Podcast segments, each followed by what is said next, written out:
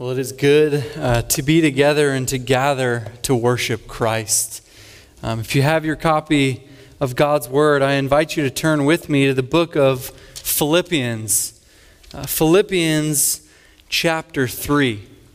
As I was thinking about what passage we could set our minds on this morning, uh, what passage could be uh, an anchor and a direction for our new year, I was drawn to Philippians chapter 3.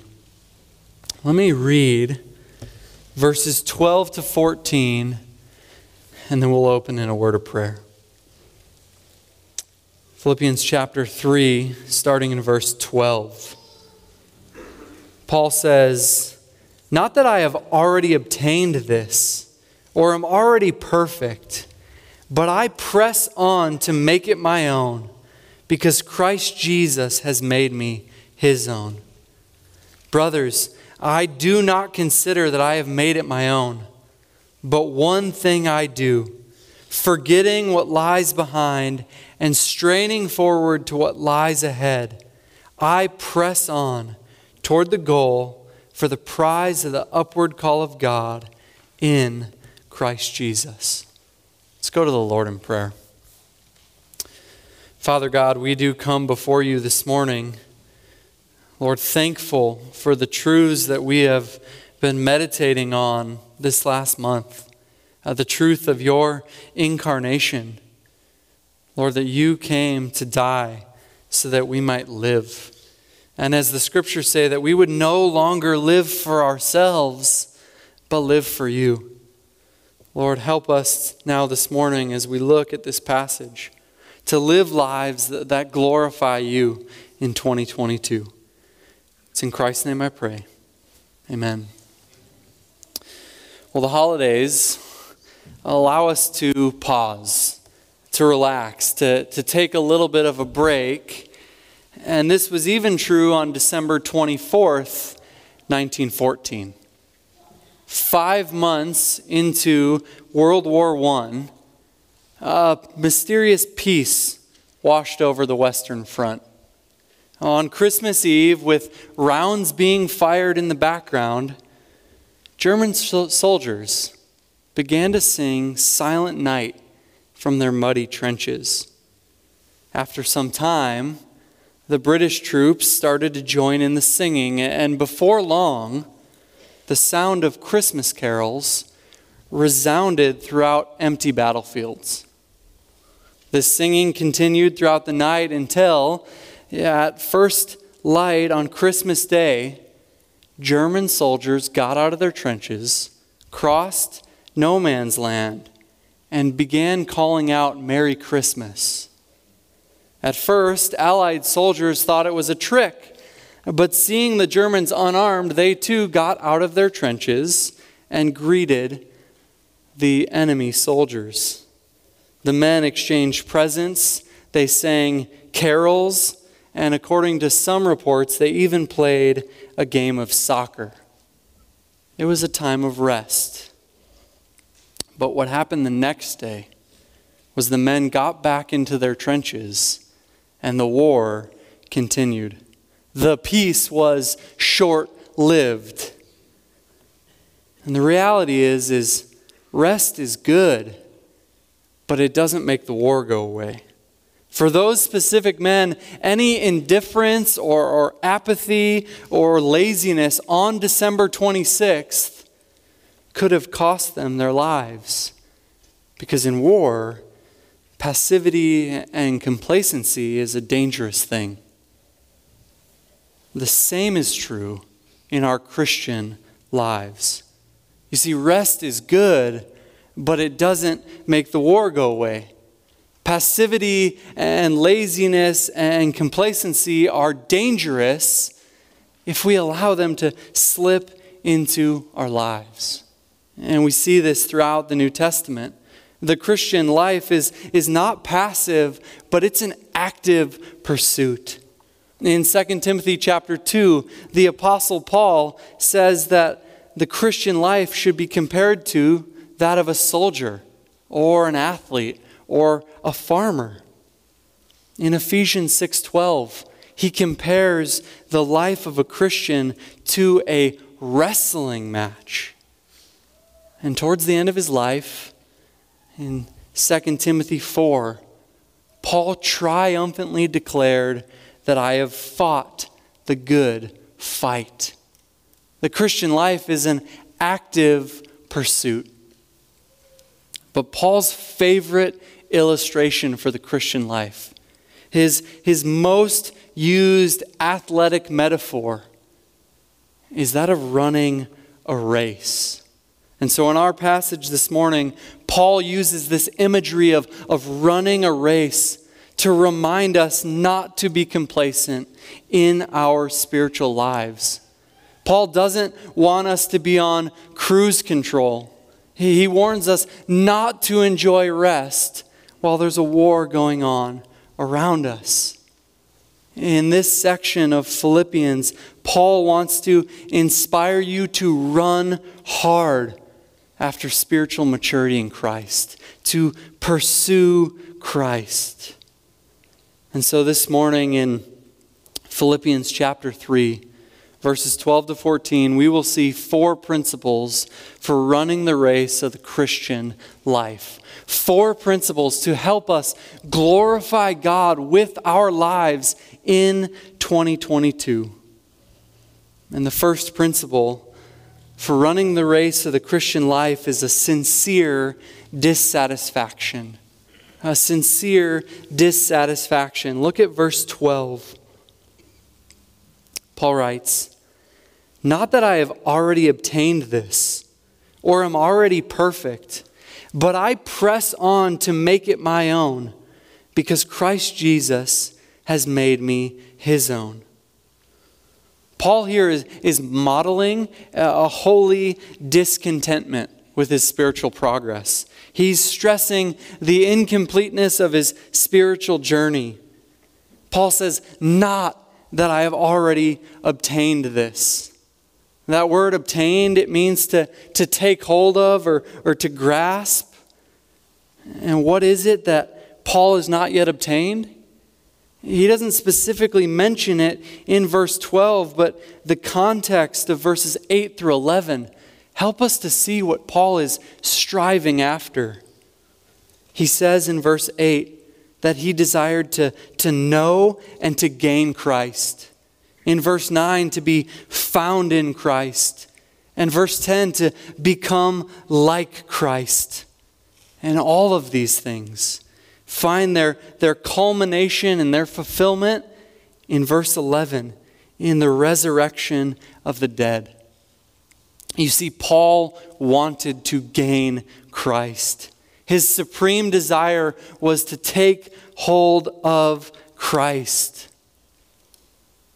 And while Paul desired to grow in his relationship, while Paul desired this spiritual maturity, he realized that he had not yet arrived at this goal. Paul knows that, that he won't be perfect until he sees the risen Christ and is totally transformed by Christ's power. And if Paul confesses that he has not yet arrived at spiritual maturity, if Paul acknowledges that he still has much to grow in, then how much more should we? Right? Paul, the man who took the gospel to the Gentiles, who spread the gospel throughout the Mediterranean world. Paul, who, who wrote numerous New Testament books. Paul, who was taken up to the third heaven. If Paul, one of the most committed and mature Christians who ever live, confessed that he had not yet arrived or become perfect, then how much more should we? And in case he's, he's not clear in verse 12, he repeats himself in verse 13. He says, Brothers, I do not consider that I have made it my own. Paul has this sincere dissatisfaction with his spiritual maturity. He made an honest assessment of his condition, and he admitted his need for growth. And this truth is essential to, to your growth. This truth is essential to our sanctification. Because if we desire to, to run this race, if we desire to, to grow in personal holiness, then we must have a sincere dissatisfaction of where we're at. A holy discontentment that, that we are not where we want to be spiritually. You see, you won't grow if you don't think you need to grow. You won't press on striving for maturity if you do not think that there's something left for you to obtain. Think about this a runner has no reason to continue the race if he believes he's already crossed the finish line. And in the same way, uh, as Christians, if we think that we have reached spiritual perfection, then we will not press on. And you say, well, I wouldn't say that I've become perfect. The reality is, is that without saying the words, we can become to develop the attitude that we've already arrived. Right? If we're not careful, we can develop an inaccurate view of ourselves, a view that leaves us spiritually stagnant, a view that makes us content with our spiritual position. If we're not careful, we can become complacent. And the reason, the reason that we often get this way is because we compare ourselves to other Christians. Have you ever done this? I'm a better person than that person. You know, I'm a, I'm a part of a Bible study. I attend equipping hour. I, I even go to the monthly prayer meeting. You begin to analyze. You begin to say, Well, I think I'm doing pretty well. Ask yourself, is this true of you?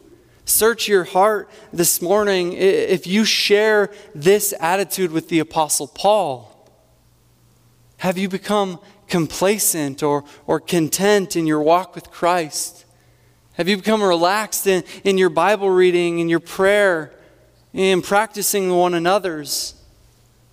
Evaluate this morning. Use this morning as an opportunity to evaluate how you're doing spiritually. As we think, as we, we come into 2022, where are you at with the Lord?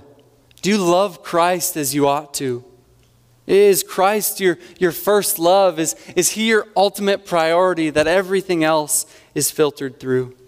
Are you striving to know Him more every day?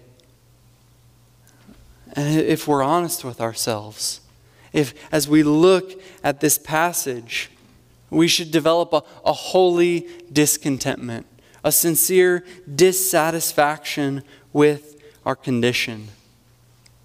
You see, the way that we develop this dissatisfaction is not comparing ourselves to others, is not by comparing ourselves to a standard that we create, but rather by examining ourselves according to Christ and His Word. And as we compare ourselves to God's standard, we see just how short our character falls. You see, the more you come to know Christ in His Word, the more you come to sense your need to grow. The godlier you are, the, the greater your awareness of and sensitivity to sin. Each day, as, as you begin to grow in Christ, each day, as you, like the Apostle Paul, strive to know Christ you begin to sense more and more your sin. One author said it this way He said, it's, It is only those who continue to recognize the need to eliminate sin and to cultivate holiness who will make progress in the Christian life.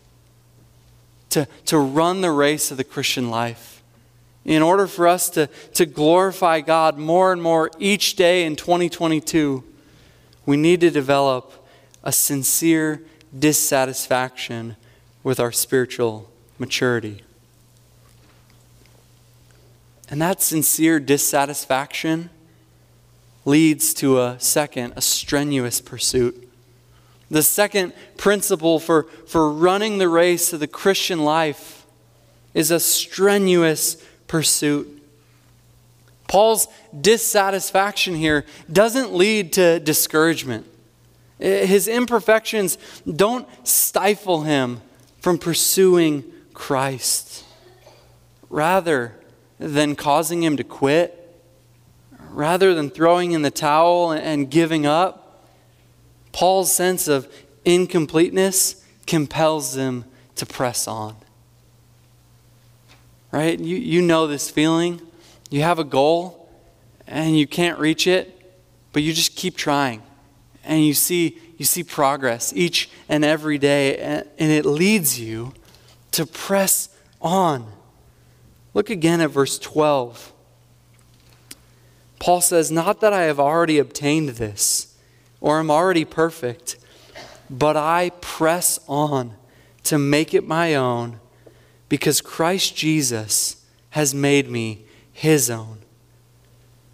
Running the race of the Christian life requires a devotion and an ambition.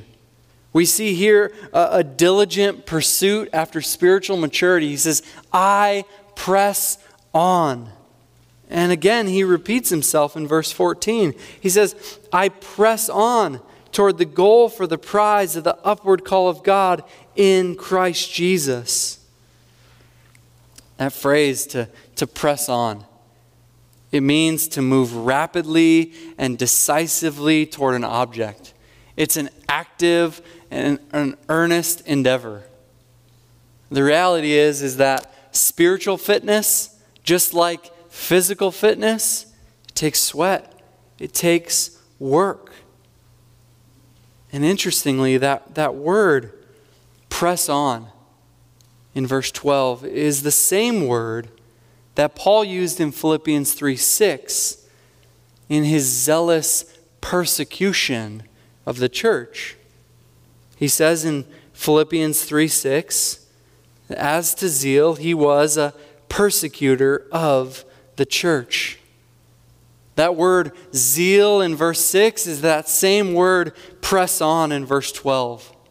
Paul is saying that he now devotes that same intense energy and effort that he once directed toward persecuting the church of Jesus Christ to now pursuing Christ likeness. He had a zeal, just as Paul had once followed hard after those who followed Christ. Paul now says, in the same way, he's following hard after holiness. Before, he, he was seeking Christians out in every corner where he could find them so that he could persecute them. Now he's saying, I earnestly seek out holiness in every corner of my life. We're to press on. You see, the Christian life, friends, is no passive endeavor. Hebrews 12, 14. It says, Strive for holiness, without which no one will see the Lord. Or in 1 Corinthians 9:24, Paul uses this imagery of the Christian race and he says, "Do you not know that in a race all the runners run, but only one receives the prize?" And he says, So run that you may obtain it. Is your life marked by this pursuit? Ask yourself this morning how much effort goes into your Christian life. Can you say that, that you're pressing on? As you look at 2021 is, and you look forward to how you're going to structure your days in 2022, what your priorities are going to be. How much time and energy and devotion are you going to apply to pursuing Christ? Running the race of the Christian life is a strenuous pursuit. And what's the goal of this? Why does Paul work so hard? Why must we, as believers in Christ, press on? Look at verse 12. Again, Paul says, But I press on to make it my own because Christ Jesus has made me his own. That word, make it my own, it means to, to seize or, or to catch something. Paul is running, trying to catch something, and he's trying to catch the very thing for which Christ came after him. Paul's goal, in other words, Paul's goal in life was consistent with Christ's goal in saving him. Paul's goal in life was consistent with Christ's goal of saving him. And what was Christ's goal in saving Paul? Paul tells us in Romans chapter 8. In Romans 8 29, we read, For those whom he foreknew, he also predestined. Why? To be conformed to the image of his Son God chose Paul to make him like Jesus. The purpose for which God saved us, the reason why God saved you and me, is the purpose for which we live to be conformed to the image of Christ. We were saved to become like Christ, to be conformed, Romans 8, into the image of his Son the reason that you're to press on. The reason that you and I are, are, to press on is the very reason for which we were saved. The Christian life is a pursuit after Christ likeness. Paul says, I press on. I want to make it my own. I want to strive after all that God has planned for me. And notice this uh, Paul's not pressing on to be saved. Paul's not pressing on to be saved. Paul is, is pressing on because Christ saved him.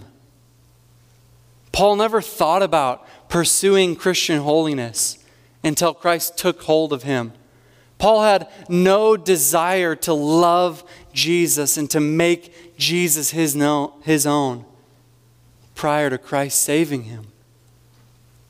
It was because Christ saved Paul. Was because Christ justified Paul by his grace that Paul now strives after holiness. Right? 1 John 1 9 says, We love him. Why? Because he first loved us. We strive to know Christ more because Christ first foreknew us. You see that, that justification is the necessary prerequisite to sanctification. Uh, being saved by God's grace is a, is a precondition to pursuing holiness. To put it in the language of Philippians chapter 2, you can't work out your salvation with fear and trembling if you have no salvation to begin with if Christ has not saved you by his grace. So if you're here today and you've never repented of your sin, and you've never trusted in Christ's righteousness alone, if you find yourself trying to earn salvation, cease trying to run the Christian life. Instead, re- receive the Christian life. Repent of your sin and come to Christ first of all, believing in Jesus first of all.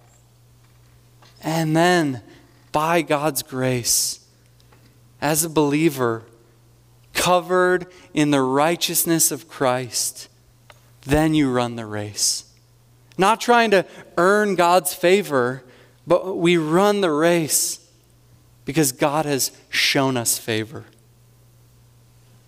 And that glorious truth, that amazing reality that Christ has saved us from our sin, that fuels our fight against sin. That fuels our race. That gives us a, a motivation to press on and pursue holiness. The reason that God saved you, believer, is to conform you into his image. And so, if that is the purpose of our salvation, if that is the reason that God saved you, then you better order your entire life around that purpose. If we're going to run the race and glorify God in 2022, then we must strenuously pursue Christ likeness. The third reality that we see in this text is that to run the Christian life, to run the race, requires a, a singular focus. We need a singular focus to, to grow in Christ and to glorify God in 2022. Look with me at verse 13. Paul writes, Brothers, I do not consider that I have made it my own, but one thing I do, forgetting what lies behind and straining forward to what lies ahead. In light of this realization from the Apostle Paul that he's not yet obtained the knowledge of Christ that he desires, that he's not where he wants to be, the Apostle Paul says, I have one goal. I have one thing on my mind, and I can't get it off. He says, but, but one thing I do. And those words, I do, are added in the English translation to kind of smooth out the reading and the flow of thought. But Paul literally just says, but one thing. One. It's abrupt. He, he says, I have one singular focus. Everything else I do flows into this. Every decision I make, every choice I make starts with, but one thing I do. You see, Paul's highest priority, pursuing Christ likeness with all his might, captivates his full attention. It demands his total concentration. He is locked in. And this only makes sense, right? Maximum effort without focused concentration is useless. And we get this. Every athlete must be solely focused on the task at hand. And the funny thing is is when we think about sports, we praise that. When, when that Olympic athlete devotes all of those years to rigorous training and then wins the gold medal, we say, that is amazing. He had one thing on his mind, he worked really, really hard, and he obtained it. But then when we apply that to the Christian life, oh, that guy's a fanatic. He's too rigid. But Paul says there's one thing that he does. Paul says the runner in the Christian race must have that singular focus. He's trying to, to take hold of a crown, he's trying to win a prize. That's why in Hebrews 12:1 the author exhorts Christians to lay aside every weight and sin which clings so closely and let us run with endurance the race that is set before us. To run the race of the Christian life, Paul says we must throw off every distraction that hinders us, every weight and every obstacle that gets in the way, and we need to fix our eyes on Christ. Commentating on this verse, John Calvin said this. He said, As the runner requires to be free from entanglement and not stop his course on account of any impediment, but must continue his course, surmounting every obstacle. So we must take heed that we do not apply our mind or heart to anything that may divert the attention but must, on the contrary, make it our endeavor that free from every distraction, we may apply the whole bent of our mind exclusively to God's calling. I don't want anything to get in my way in 2022. I want to strive to know Christ and to love Christ and to worship Christ. Brothers and sisters, is that your desire going into the new year? To, to grow in our relationship with the Lord, to pursue Christ's likeness, to give Him all the glory. We need a, a singular focus. Solomon gave the same counsel to his son in Proverbs chapter 4. He said, Let your eyes look directly forward and your gaze be straight before you. Ponder the path of your feet, then all your ways will be sure. Do not swerve to the right or to the left. Turn your foot away from evil. He says, Ponder the path of your feet. Every step you take, filtered through the lens, filtered through the mindset that I want to glorify Christ. There's so much fighting for our attention and our concentration today. Right? TV shows, movies, sports, video games, social media, push notifications, on and on and on. And all of those things are fine, right? There can be a place for all of those things in Christian liberty, but not. But not if they distract us from this singular focus of running the race and pursuing Christ. Right? The tyranny uh, of urgent needs, the, the noise of famous voices, all of the the urgent headlines, the top news of the day, they all need to take a second place behind a singular focus of pursuing Christ. And Paul tells us in verse 13 that this singular focus can be characterized in three ways. He says, Brothers, I do not consider that I have made it my own but one thing I do, forgetting what lies behind. First, in verse 13, we see that this singular focus forgets past accomplishments. Paul says, forgetting what lies behind. And that word forgetting can, can refer to having no memory of something. But here, the idea is more not paying attention, not letting something bother you. Right? Paul's not suggesting that we have this blanket amnesia of the past where we just forget what's happened. Paul's not telling us that we can't learn from our mistakes.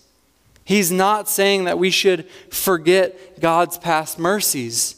Right? We, we even know that in Philippians chapter 3. In verses 4 to 11, Paul is recounting God's grace and mercy in his life. But what Paul is saying here is he's not allowing himself, Paul is not allowing himself to dwell on the past in such a way that it hinders his progress. Paul forgets his past accomplishments. He, he's not banking on his previous religious achievements in order to tell him how he's presently doing. Why? Because dwelling on the past hinders our present efforts and our future progress. Right? Has this, has this ever been true of you? Are you doing this now? Well, I'm doing well. I prayed a few times this week. I can wait a day or two. You know, I read my Bible cover to cover last year. I think I'm going to slow down this year. You know, I've served the church for a while. I think I can kick back and be served a little bit. You see, when we measure our maturity based on what we've done in the past, we become lazy. We become complacent. And think about it a runner's performance in past races does not guarantee success in future races. And so here, Paul says he forgets his past accomplishments so that he will press on in progress. Second, we see that this singular focus forgets past failures. Not only does Paul forget his past accomplishments, but he also forgets his past failures. Paul was making a break with his past sins and his, his missed opportunities. Paul is, is not allowing himself to be burdened by his previous sins. And, believer, neither should you. Your past sins don't control the present or the future. Don't allow yourself to be debilitated by the guilt of your past sins. God can't forgive me for that. You know, I committed that sin and, and it makes me a second rate Christian. The good news of the gospel is that Christ has freed you from the guilt of that past sin. In his commentary on Philippians, Matthew Harmon wrote this. He said, As believers, our only sustained glance to the past should be to the grace shown to us in the cross and the resurrection of Jesus Christ, in order to remember the hope that we have for his return and the joy we will experience when we are completely conformed to his image. Believers, in this race of the Christian life, we don't look back. Instead, we have a, a singular pursuit forward. We forget what lies behind. We eliminate distractions and then we press on. To run the race of the Christian life, we must have a singular focus. And that singular focus means that we forget what lies behind. But third, we see that this singular focus not only forgets the past, but it forges ahead. It forges ahead. Look at verse 13. He says, Brothers, I do not consider that I have made it my own, but one thing I do, forgetting what lies behind and straining forward to what lies ahead. That word straining, it describes stretching a muscle to its limit. It's pushing as hard as you can. Rather than banking on, on past accomplishments, Rather than, than wallowing in the guilt of past sins, Paul says, I am going to press on. By God's grace, I'm going to run this race.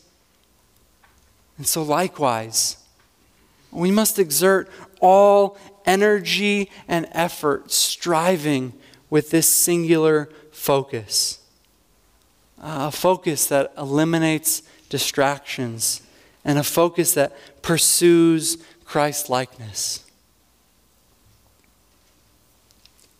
The Christian life is a race, and it's a race that pushes forward, forgetting the past, not banking on the past, but rather striving to gain something in the future.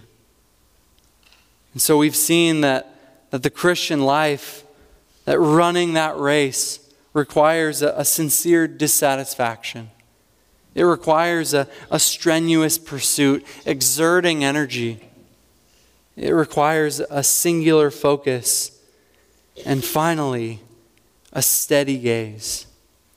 The fourth principle for, for running the race of the Christian life is a steady gaze. Look at verse 14.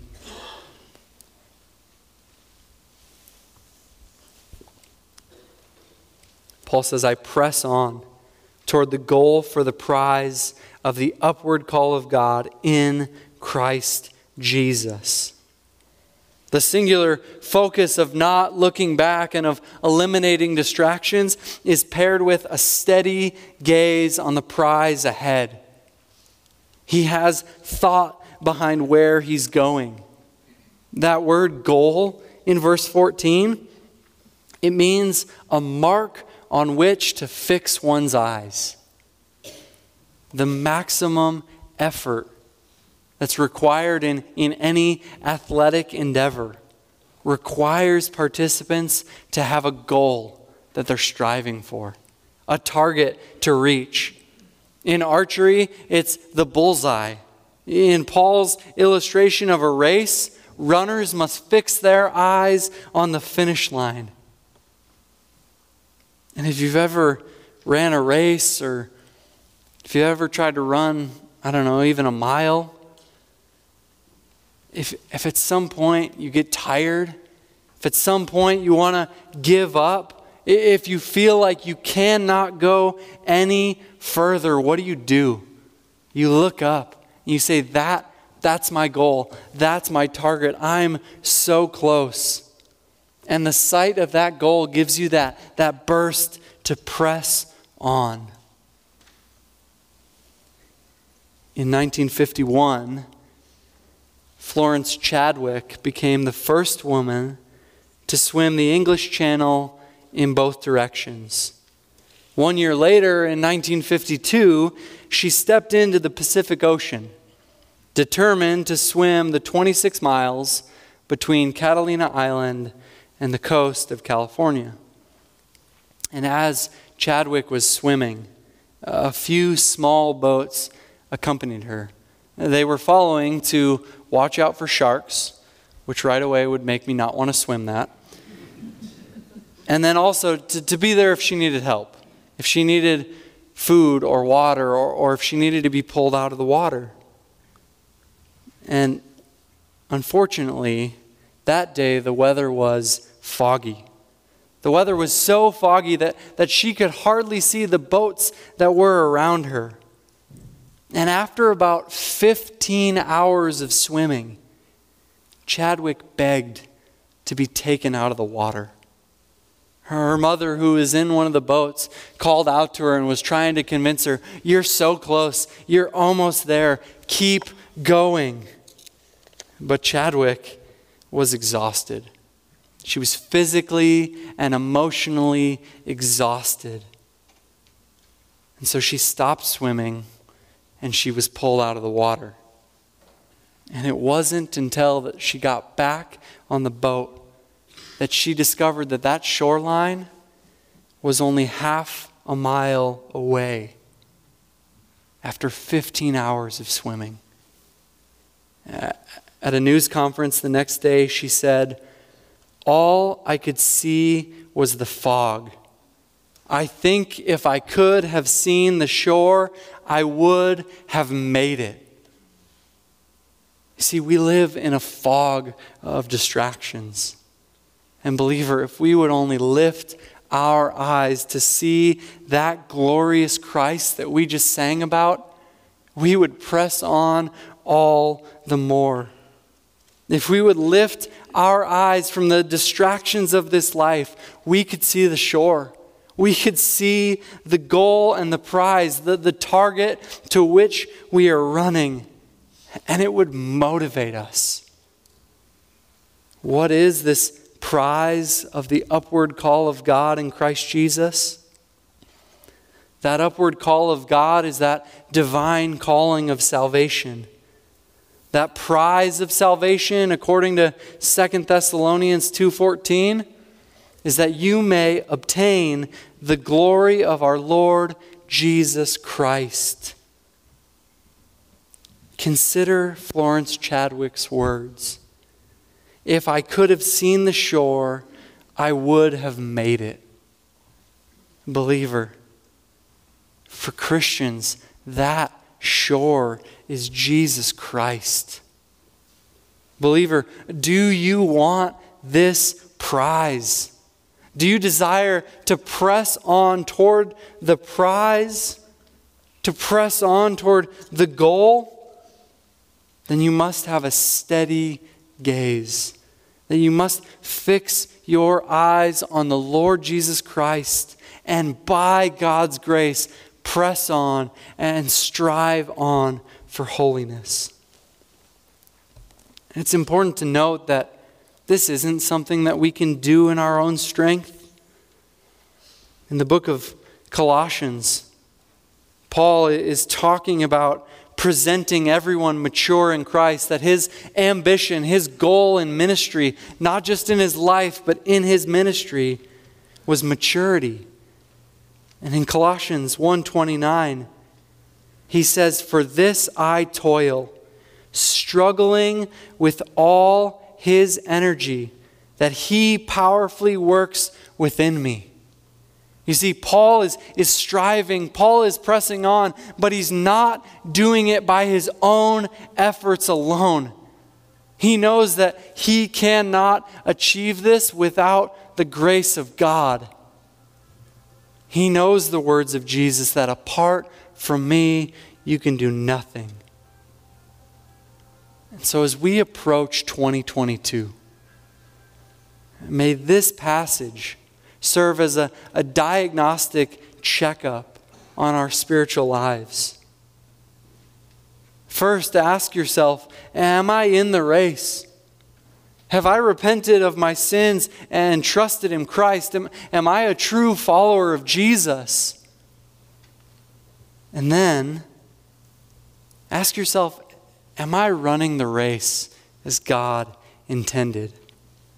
Does, does my pursuit to know Christ and to gain Christ is, is my goal to be found in Him?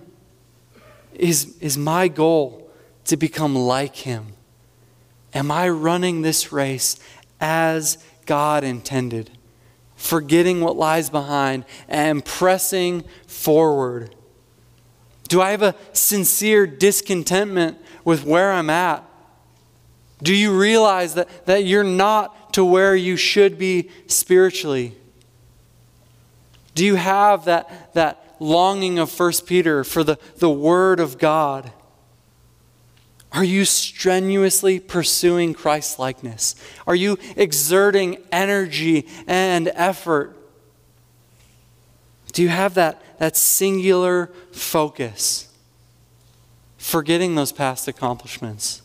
Saying that, that where I'm at today is not based on that, but it's based on what I do today and what I'm going to do tomorrow. Do you forget those past failures? Knowing that the blood of Christ has cleansed you and forgiven you, and that you can press on by His grace. Do you have a steady gaze on the goal of gaining Christ? Is your target to, to know Christ and to be conformed into His image? Do you wake up each day with that finish line in sight saying, I want this goal today? Lord, help me. And may we do all of this dependent upon His Spirit. Asking the Lord to help us, to, to drive complacency out of our life, and to strive to press on with all of our strength to run the race of the Christian life. Is this your goal for 2022? And as the worship team comes to sing a, a final song that we may worship, uh, that we may gain Christ in this coming year, I do pray that this text that these truths from Paul would, would motivate each and every one of us, that we may all press on together to gain Christ. Let's pray. Our great God and Father, we do come before you recognizing, Lord, that we do fall short of your standard. Lord, that there is so much more that we have to know of you. Lord, that we have so many areas of our life where, where we can continue to grow in Christ likeness. Lord, we do ask that by your grace in 2022 we may press on to know you. Lord, that we may glorify you this year and we may run the race, that we may, Lord, honor you. And Lord, that one day, when we do obtain that prize, when we see you and become like you, when we cast our crowns down at your feet and worship you, Lord, may we understand that it's been a work of your grace in our lives. It's in Jesus' name I pray. Amen.